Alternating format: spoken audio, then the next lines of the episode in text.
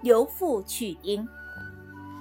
李明的家在农村，父亲有些驼背，村里人都管他叫驼背李老汉。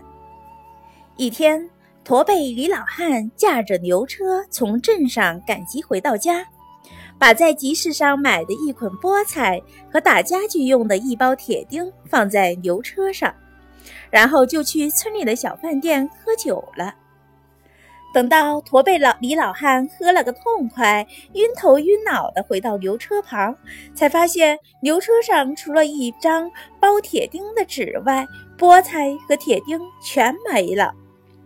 驼背李老汉本来以为是谁给拿走了，可是他转念一想，村里的老百姓虽然贫穷，可绝对不会拿别人的东西的。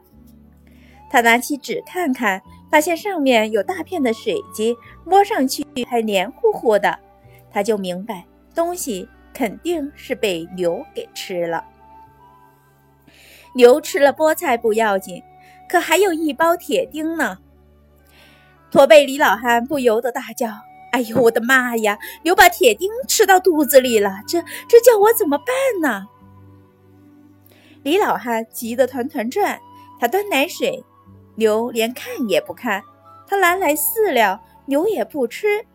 李老汉急得团团转，可还是没有办法，只是一味后悔自己不该去喝酒。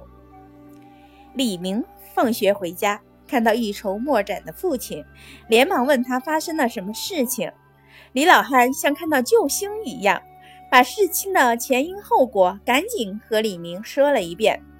李明是理科生，学习好。李老汉相信儿子一定能把这瘤给治了。李明想，如果给牛动手术，从胃里取出铁钉，这是最简单的办法，但是很费钱。牛治好了还要休息很长一段时间才能干活。那么，是否有既不伤及牛，又能安全取出铁钉的办法呢？想着想着，突然一个点子从他心中跃出：“爸，有办法了！我能把铁钉从牛肚子里取出来了。”“哦，你怎么办？”李老汉问。“爸，你先去找一块核桃那么大的磁铁，还有一根细长的尼龙绳来。”李老汉很快弄来了磁铁与绳子。